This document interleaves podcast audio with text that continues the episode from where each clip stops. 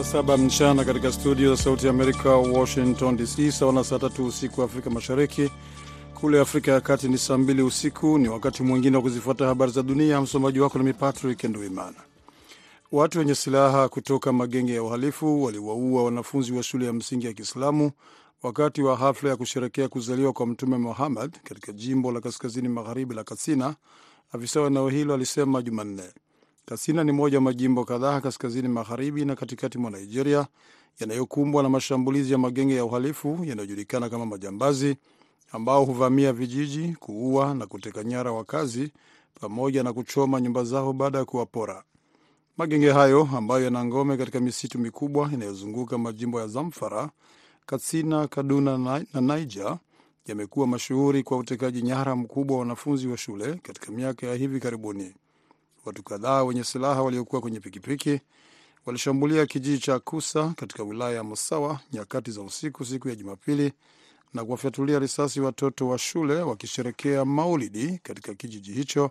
Kiongozi wa wilaya ya Musawa Habib Abdul Kadir ameiambia AFP kwa njia ya simu.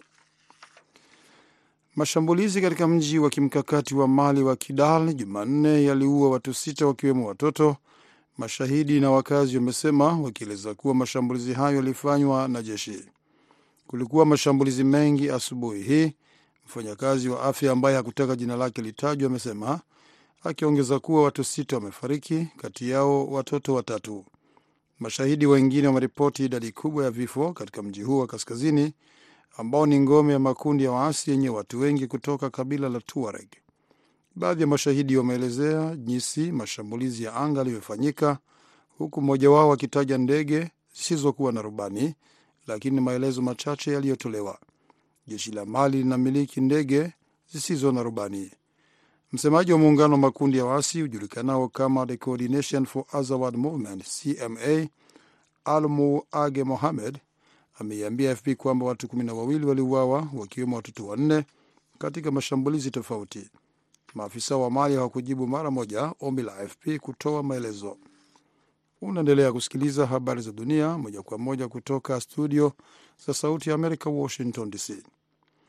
Polisi wa Afrika Kusini wamesema waziri wa serikali ameibiwa na walinzi wake kuibiwa bunduki katika kile maafisa katika nchi hiyo inayokumbwa na uhalifu wamekieleza kuwa tukio ambalo halijawahi kushuhudiwa. Shambulio hilo lilifanyika jana Jumatatu wakati waziri wa uchukuzi Sindisiwe Chikunga akisafiri kwenye barabara kuu kusini mwa Johannesburg. Polisi wamesema tairi za gari la waziri zilitobolewa na misumari na hivyo kusababisha gari lake kusimama na kupelekea wahalifu hao kuwaibia watu waliokuwa ndani ya gari hilo, taarifa ya wizara ya uchukuzi imesema. Taarifa hiyo imeongeza kuwa waziri na walinzi wake walinusurika katika shambulio hilo bila kujeruhiwa wakiwa salama. Msemaji wa polisi Atlenda Mathe amesema maja, majambazi hao walitoroka na mali binafsi ya waziri na walinzi wake pamoja na bastola mbili za jeshi la polisi la Afrika Kusini. Waasi wameuteka mji katikati mwa Myanmar ambao ni makao makuu ya utawala wa wilaya baada ya kupambana na wanajeshi, serikali mbadala na vyombo vya habari vya ndani vilisema Jumanne. Serikali hiyo ijulikanayo kama Shadow National Unity Government NUG imejigamba kuwa ni ushindi muhimu, japokuwa mchambuzi ametoa tahadhari kuwa wapiganaji wanaweza kupata tatizo la kushikilia mji huo wa Kowloon wenye wakazi elfu 25. Jeshi la Myanmar linakabiliwa na ongezeko la ghasia, huku waasi wanaolipinga wakiwemo wanajeshi kutoka makabila madogo wakianzisha mashambulizi mapya kwa miaka miwili baada ya majenerali kuipindua serikali iliyochaguliwa kidemokrasia katika mapinduzi ya mwaka 2021. Waasi walishambulia wanajeshi wa serikali ya kijeshi huko calwin wiki iliyopita ka, kabla ya kuwazidi nguvu siku ya Jumatatu na kuuteka mji huo, UNG ilisema. Mwisho wa habari za dunia, lakini hapa studio mnaendelea na mwenzangu BMJ Muridhi, Patrick Kendwimana na wageni ikiwatakia usiku mwema. BMJ Muridhi anakuletea kipindi cha Kwa Undani.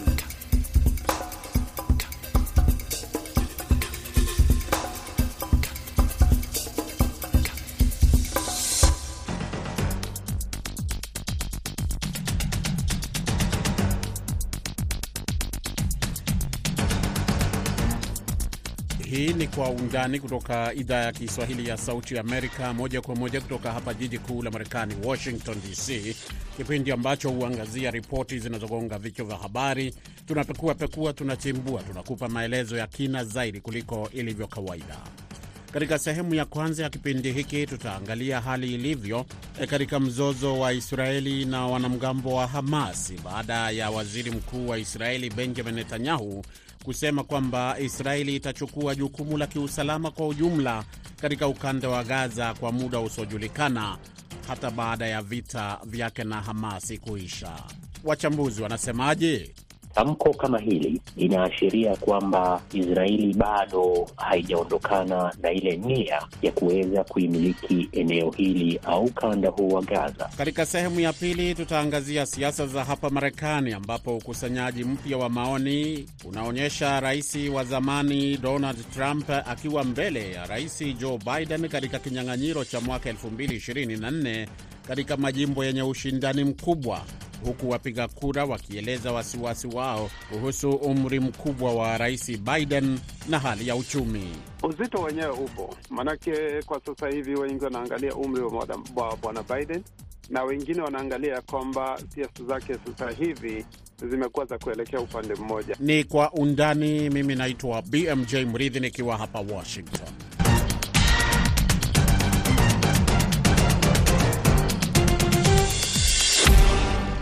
Nam, waziri mkuu wa Israeli Benjamin Netanyahu amesema Israeli itachukua jukumu la kiusalama kwa jumla huko Gaza kwa muda usiojulikana baada ya vita vyake na Hamasi, ikiwa ni ishara ya wazi zaidi kwamba Israeli inapanga kudumisha udhibiti katika eneo hilo mwezi mmoja tangu vita hivyo kuanza na kusababisha mzozo ambao umegharimu maisha ya maelfu ya watu na kuharibiwa kabisa kwa maeneo kadhaa. Katika mahojiano na kituo cha televisheni cha hapa Marekani ABC News ambayo alipeperushwa jana jioni, Netanyahu alielezea utayari wa kusitishwa kwa vita kwa muda mfupi ili kuwezesha uwasilishaji wa misaada katika ukanda wa Gaza au pia kuachiliwa kwa mateka zaidi ya 240 ambao walikamatwa na Hamasi katika shambulio walilolifanya Oktoba 7 huko Gaza, ambalo linaelezwa kama lililochangia katika kuanzishwa kwa vita hivyo. Lakini Netanyahu alisema haungi mkono sitisho la muda mrefu la mapigano kwa jumla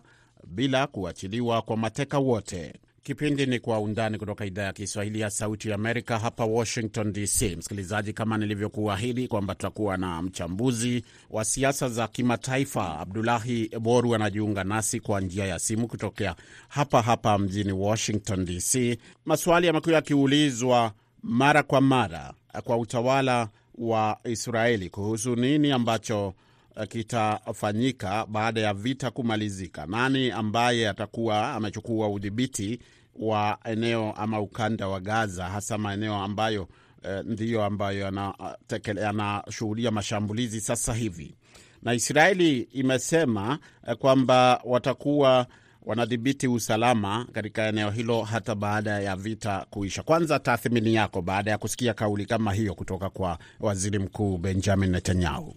Ah, shukran. Kimsingi ni kwamba kabla hata kabla ya mapigano haya, kile ambacho kilikuwa ni jambo ngumu ni kukaliwa kwa eneo hilo na serikali ya Israel hadi miaka kumi na sita iliyopita ambapo Israel ili, iliondoka kutoka Gaza, lakini bado ilikuwa inashikilia na ilikuwa inahakikisha ina, ina, ina ni nini kinachoingia nchi katika eneo hilo au katika ukanda huo, na kwa hivyo sasa tamko kama hili linaashiria kwamba Israeli bado haijaondokana na ile nia ya kuweza kuimiliki eneo hili au ukanda huu wa Gaza. Lakini jambo ambalo hili litaleta ni kwamba, je, hali hii ilitokana na kwa sababu ya um, uh, uh, Hamas kuipiga Israeli na kuwaua watu wengi na kuwateka wengine mnamo Oktoba kumi na saba. Kwa hiyo hali hii haitajenga haita, haita imani katika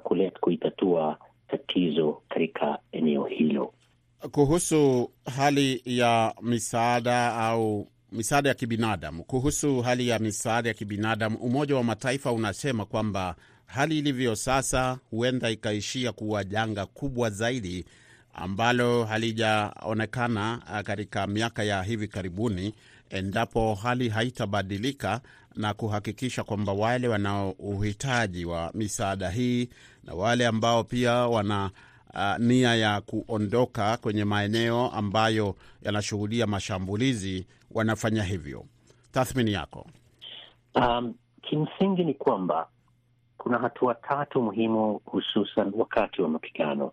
Hatua ya kwanza ni usitishwaji wa mapigano hatua ya pili ni kuwa, kuipa nafasi mashirika ya, kute, ya ku, uh, kutoa misaada kutoa misaada, na tatu ni uwajibishwaji wa wale ambao wametekeleza vitendo ambavyo baadhi ya mawakili na washirika wa mashirika ya kulinda na kutetea haki za kibinadamu wametaja. Kwa hiyo iwapo kama tunavyozungumza sasa hivi eti kwamba Israel haitasitisha mapigano au kurusha mabomu, hiyo basi itaathiri hali nzima ya utoaji wa misaada. Kwa hiyo hali ilivyo sasa ni kabla ya mapigano, trela elfu tano ndizo zilikuwa zinaruhusiwa na Israel kuingia ukanda huo. Tunavyozungumza sasa, trela hata chini ya mia mbili bado hayajaingia. Kwa hiyo iwapo trela elfu tano ambazo zilikuwa zinaingia na hazikuwa zinatosheleza mahitaji ya watu, ukikumbuka kwamba idadi kubwa ya watu wanaoishi Gaza, nusu yao ni watoto na wengi wao ni wale ni wazee na hawawezi kufanya kazi. Wale ambao idadi ya wale ambao wanaofanya kazi ni wachache. Kwa hiyo wengi wao wanategemea vyakula vya kimisaada.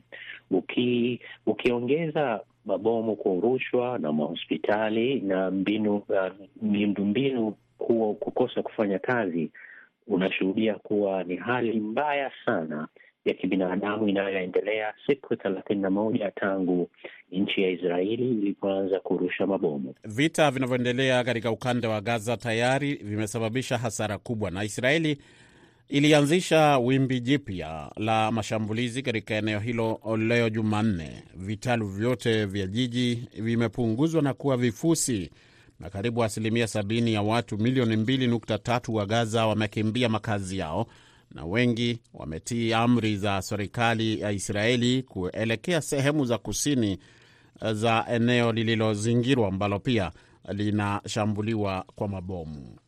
Abdulahi, juhudi ambazo zinafanywa na jumuiya ya kimataifa, hususan tuangalie juhudi za Marekani wakati uh, rais uh, Biden akimtuma uh, waziri wake wa mambo ya nje Antony Blinken kuzunguka kote huko na hata kuelekea uh, kule Japan. Uh, kati ya yale yanazungumzwa ni kuhusu mzozo huo huo wa Hamas na Israeli, lakini juhudi hizi zinafanyika wakati ambapo pia tunasikia kwamba Marekani imetuma uh, wanajeshi, wamesema wanatuma wanajeshi wa ziada katika uh, huko Israeli na ni katika kusaidia katika uh, mzozo huu. Uh, sasa ukisikia pande hizo zote mbili, wakati Blinken akisema kwamba wangependa usitishwaji wa vita kwa muda ili uh, misaada ya kibinadamu iweze uh, kufika na mambo hayo ambayo tumeyazungumza, lakini pia ukisikia kwamba wanaendelea kutoa usaidizi wa kijeshi, hii inaashiria nini kuhusu mustakabali wa vita hivi, hata kama kutakuwa na sitisho? Kwa hivyo ni vita vitakavyokuwepo kwa muda mrefu. Tatizo la Marekani katika vita hivi ni kwamba Marekani kama zamani ilikuwa inaonekana ni mshirika katika kutatua matatizo haya. Nadhani hali hiyo sasa si hivyo. Kuna wengi tu, baadhi ya wananchi, baadhi ya viongozi katika maeneo eneo la Mashariki ya Kati wanaona kwamba serikali ya Marekani hai haichezi nafasi yake muhimu, nafasi ya kujaribu kuitafutia suluhu tatizo hili. Huwezi kwa upande mmoja peana zana za kivita za kisasa, huwezi kwa upande ule mwingine unatafuta shughuli, unajihusisha una na mchakato wa kidiplomasia katika kutatua tatizo hili. Jambo msingi, jambo la msingi ambalo linalohitajika sasa hivi ni uwepo wa uongozi ambao unaaminiwa na pande zote mbili, uongozi ambao utasema mwanzo kuwepo na usitishwaji wa mapigano ambapo vyakula vya misaada vikule, na kisha baadaye kujaribu kutathmini mustakabali wa hali nzima, ukikumbuka kwamba kabla ya Hamas kuweza kabla ya Hamas kuivamia Israel Oktoba saba, kulikuwa na shughuli chungu nzima ya kujaribu kuboresha uhusiano kati ya mataifa ya Kiarabu na nchi ya Israel. Lakini kile ambacho ni kinaya ni kwamba Israel haina matatizo na mataifa hayo mengi. Tatizo kubwa na la kimsingi la Israel ni swala la Palestina. Kwa hiyo iwapo wewe na jirani wako nyumbani mnagombana, na badala ya kujaribu kusuluhisha ugomvi wenu, watu wanatafuta uhusiano bora kati yako na mtu asiye na jirani yake, inaonekana kwamba hapo kuna shida. Na kwa sasa Marekani juu shughuli zake zote kwenda mbele kuanzia sasa itaangaliwa kupitia hali hii ilivyo, ambapo Marekani haionekani ni mshirika wa kujaribu kuleta au kusuluhisha tatizo hili. Wanajeshi wa Israeli wamekuwa wakipambana na wanamgambo wa Hamasi ndani ya Gaza kwa zaidi ya wiki moja, na wanasema kwamba wamefanikiwa kukata eneo hilo katikati na kuzingira Gaza City, yaani mji wa Gaza City. Chakula, dawa, mafuta na maji yanapungua, na shule ambazo zinaendeshwa na Umoja wa Mataifa na ambazo zimegeuzwa na kuwa makao pia ziko katika hali tete. Tukimalizia Abdulahi, eh, kwa chini ya dakika moja ukiweza, Musa Abu Mazuk ambaye ndio kiongozi wa Hamase amenukuliwa au katika mahojiano na BBC, shirika la habari hilo la Uingereza, amesema kwamba ni vigumu kuachilia mateka wakati Israeli inaendelea na mashambulizi, na hili linajiri wakati ambapo eh, waziri mkuu wa um, Israeli Benjamin Netanyahu naye ameshikilia kwamba mateka waachiliwe kwanza, ndio nayo mashambulizi e, yasitishwe hata kama ni kwa muda. Sasa vuta ni kuvute hii itaishia wapi? Almuhimu ni kwamba shughuli hizi zote zinaweza kufanyika kwa mara moja, mateka waachiliwe na, na, na usitishwaji wa mapigano uanze. Tatizo ni kwamba iwapo Hamas ni kundi au kuna mrengo kuna mrengo ambao katika Hamas unaoshikilia kwamba hatutawaachilia mateka, ikizingatiwa kwamba mrengo huu ni mrengo ambao unaoshikilia uzi mkali. Kwa upande ule mwingine, Israeli pia kuna baadhi ya viongozi ambao wanashikilia uzi mkali. Kwa hiyo katika vuta ni kuvute hii, wale ambao wanaumia ni raia wa Palestina na wale ambao wanaozidi kupoteza umaarufu zaidi ni serikali ya Marekani. Ni kushukuru sana Abdulahi Boru kwa kuzungumza na Sauti Amerika kwa leo. Nashukuru nawe pia, asante. Idadi ya vifo vya Wapalestina kulingana na serikali ya Hamasi imepita elfu kumi na mia tatu, theluthi mbili ya hao wakiwa ni wanawake na watoto wadogo. Wizara ya afya katika serikali ya Hamasi katika ukanda huo wa Gaza inasema zaidi ya watu 2300 hawajulikani walipo na wanaaminika kuzikwa chini ya vifusi vya majengo yaliyoharibiwa. Lakini takwimu au idadi iliyotangazwa na wizara hiyo haikutofautisha kati ya raia na wapiganaji, huku Israeli nayo ikisema kwamba imeua maelfu ya wapiganaji. Na hapo ndio tunafika mwisho wa sehemu ya kwanza ya kipindi Kwa Undani, lakini usiondoke msikilizaji, kwani nitarejea hivi punde na sehemu ya pili ya kipindi.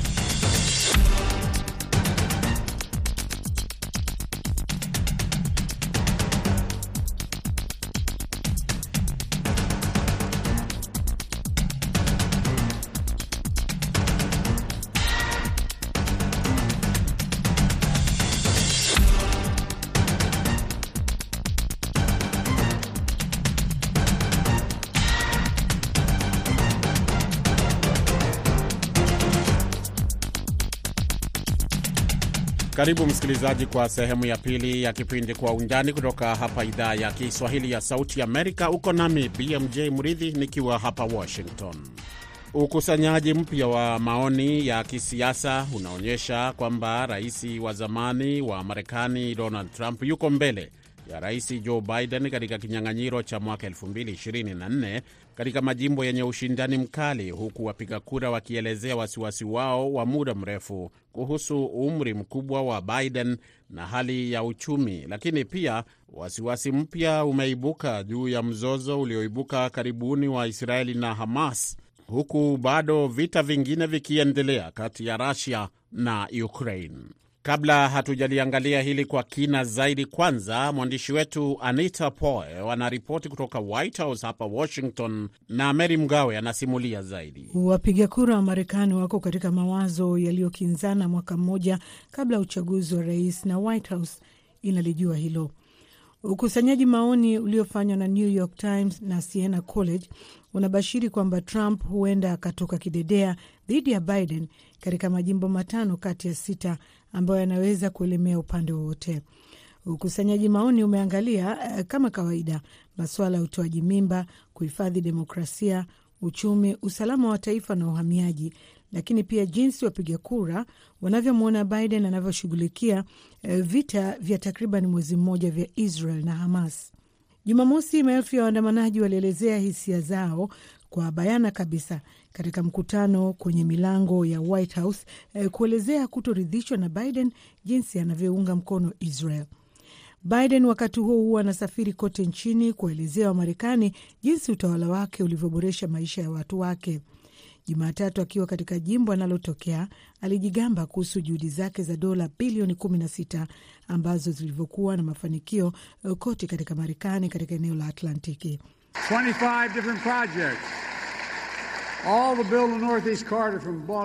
Miradi 25 tofauti yote ya kujenga eneo la kaskazini mashariki kutoka Boston hadi Washington ni sehemu ya ajenda yangu ya kuwekeza nchini Marekani. Nimekuwa nikipambana hali hii kwa muda mrefu. Ni tofauti kabisa na mwelekeo wa Trump. Alizungumza pia Jumatatu wakati akiwasili huko New York kutoa ushahidi katika kesi ya ubadhirifu juu ya shutuma kwamba alitoa maelezo ya uongo kuhusu mali zake. Anadai kwamba mashtaka 91 ya uhalifu katika maeneo manne tofauti yana ushawishi wa kisiasa.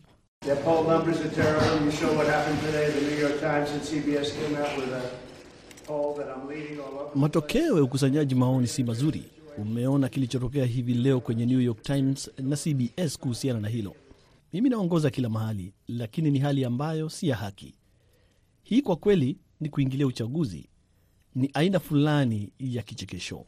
Wakusanyaji maoni wanasema hakuna haja ya mtu kushangazwa kwamba Wamarekani wana mawazo mchanganyiko, lakini baadhi wanaoji ukusanyaji maoni huo. Wamarekani wanapiga kura wiki hii pia kuchagua wawakilishi wa jimbo na wilaya na masuala ya kura. Lakini je, Biden ana wasiwasi kuhusu Trump kumshinda?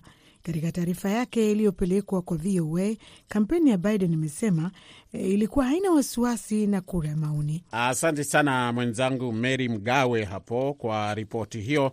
Msikilizaji, hayo yote yanafanyika wakati ambapo pia kuna uchaguzi wa majimbo ambao unaendelea hivi leo katika majimbo kadhaa ambapo wanachagua wawakilishi wao katika maeneo mbalimbali mbali, ikiwa ni pamoja na katika seneti za majimbo, utawala wa miji na kadhalika. Kwenye laini ya simu sasa tuko naye Dr Timothy Sadera, mchambuzi wa siasa za Marekani, anajiunga nasi kutoka jimbo la Georgia. Labda atatueleza yuko wapi. E, Dr Sadera, tueleze ulipo. Najua leo ni shughuli nyingi hapo pia za upigaji kura. Asante kaka BMJ. Uh, niko hapa kwenye kituo cha upigaji kura ambapo watu wengi wamejikusanya huku na kule wakiweza kuwapigia wabunge wao na pengine kuchagua watawala wa miji kama vile meya na pia wawakilishi. Umuhimu wa zoezi hili ni upi katika siasa pana za kitaifa? Uh, siasa pana ni kwamba uh, uchaguzi huu ni wa muhimu sana, maanake ni pale mashinani ambapo sasa hivi watakapopata wale wabembe wa kuweza kubeba, kubeba bendera za chama, pengine tukiweza kuona wanademokrat ama wanarepublican. Kwa hivyo wengi wanataka wapate mashinani ili waweze kuweka mikakati ya kisiasa ya, ya chama. Kwa hivyo ni muhimu sana kwake, uh, kwa urais na pia kwa wale magavana na pia wale watawala ama senators ambao watakuwa wanastahili kuchaguliwa pengine mwakani. Naam, msikilizaji, baada ya maelezo hayo, tuungane sasa kama nilivyokuahidi kwamba tutakuwa naye Profesa Fulbert na Mwamba anajiunga nasi kutoka hapa hapa Marekani, katika jimbo la Maryland. Profesa Namwamba, taarifa hizo kuhusu eh, maoni ama uchunguzi wa maoni, wengine wanaziita kura za maoni, kwamba rais wa zamani Donald Trump anamshinda rais wa sasa Joe Biden.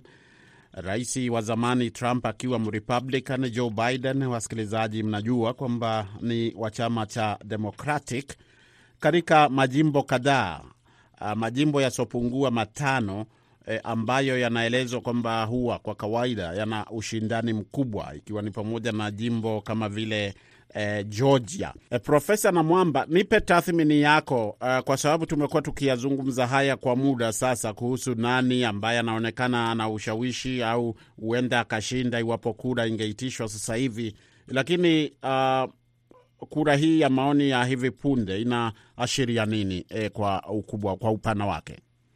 Haya majimbo matano ni kipimo joto cha kuhamasishwa kwa wapiga kura. Kawaida ya Marekani ni kuwa wale ambao kiongozi wao hayuko White House ndio huwa wamehamasishwa zaidi, na wakiwa wamehamasishwa vile, huwa wanaonyesha kutoridhika kwao. Kwa hivyo ndivyo utaona kuwa wafuasi wa Rais Trump ndio watajibu hizo kura za maoni na wakati huu ndio wana wa, ndio wamekuwa na ushawishi sana wa kupiga kura na kuonyesha kutoridhika kwao na hali ya mambo. Na unaweza kusema nini ambacho kimebadilika sasa hivi eh, wakati huu eh, ukilinganisha na tuseme kwa mfano mapema mwaka huu ambapo uh, kuna baadhi ya wachambuzi walisema kwamba walikuwa wanamwona rais uh, Biden kama alikuwa anaibuka kidedea katika kura za maoni za awali. Za awali ni kuwa uh, kuna waziri mkuu wa Uingereza aliyesema kuwa siku moja kwa siasa ni ndefu sana. Nikisema siku moja kwa siasa ni ndefu sana, ni kuwa mambo hugeuka, uh, vile wanavyoimba uh, politiki manyi yu, yule mwimbaji wa kutoka Ivory Coast. Ni kusema kuwa ni kipimo joto, na kama ni kipimo joto mambo hugeuka, na hata itakapopita mwaka ujao, ikifika tena mambo yatakuwa yamegeuka. Eh, Dr. Sadera, kuhusiana na ufadhili wa vita vinavyoendelea kule kati ya Hamasi na Israeli na ufadhili pia wa kuendeleza eh, eh, kujilinda kwa Ukraine eh, katika vita eh, vinavyofanywa ama mashambulizi yanayotekelezwa na Russia. Je, unahisi kwamba msimamo ambao umechukuliwa na Rais Biden pamoja na wademokrati wenzake eh, kuhusu nani apate ufadhili uh, hapa uh, demokrat wakitaka kwamba ufadhili pia uhusu usiwe tu ni kwa Israeli lakini pia uendelee kuwepo kwa uh, Ukraine na Warepublican wengi nao wakipendelea kwamba kuwe na ufadhili tu kwa Israeli. Unaona suala hili eh, kwa ujumla wake linaweza kuwa na athari za kisiasa kwa Rais Biden? Adhari zimo na jambo hilo litakuwa ndio uh, kizungumkuti wakati wa mijadala ama wakati wa mihadhara ya uchaguzi wa urais. Maanake uh, kwa sasa hivi tunaona kwamba wanasema pesa nyingi sana zimetumika Ukraine, na pia ni kweli Ukraine inastahili kujitetea na kujisimamia, maanake ni mwanachama na pia ni ni mtu ni wa karibu sana pamoja na Marekani. Lakini sasa upande wa Israeli naona ya kwamba uh, wakati watapitisha ile bajeti ama kuleta ya, ule mswada wa msukumo wa malipo ama kusaidia nchi ya Israeli, bado pia utakuwa ni msukumo mkali, kwa vile wengi wanaona ya kwamba Waisraeli wanatumia zile pesa ama yale ule msaada kuweza kuua watu wasiokuwa na hatia. Kwa hivyo mambo yale yatajitokeza kwa udhati na kwa undani, naye bwana Trump anaweza kutumia jambo lile kusema ya kwamba mlituma vifaa vile, mliwasaidia wakaenda wakaua watu wasiokuwa na hatia. Na hadi hapo ndio tunafika mwisho wa kipindi Kwa Undani kutoka idhaa ya Kiswahili ya Sauti Amerika hapa Washington DC. Shukran za dhati kwa wote walioshiriki na waliofanikisha matangazo ya leo. Mwelekezi amekuwa ni Fiona Wamaye, msimamizi Meri Mgawe, mimi naitwa BMJ Mridhi. Tuonane wakati mwingine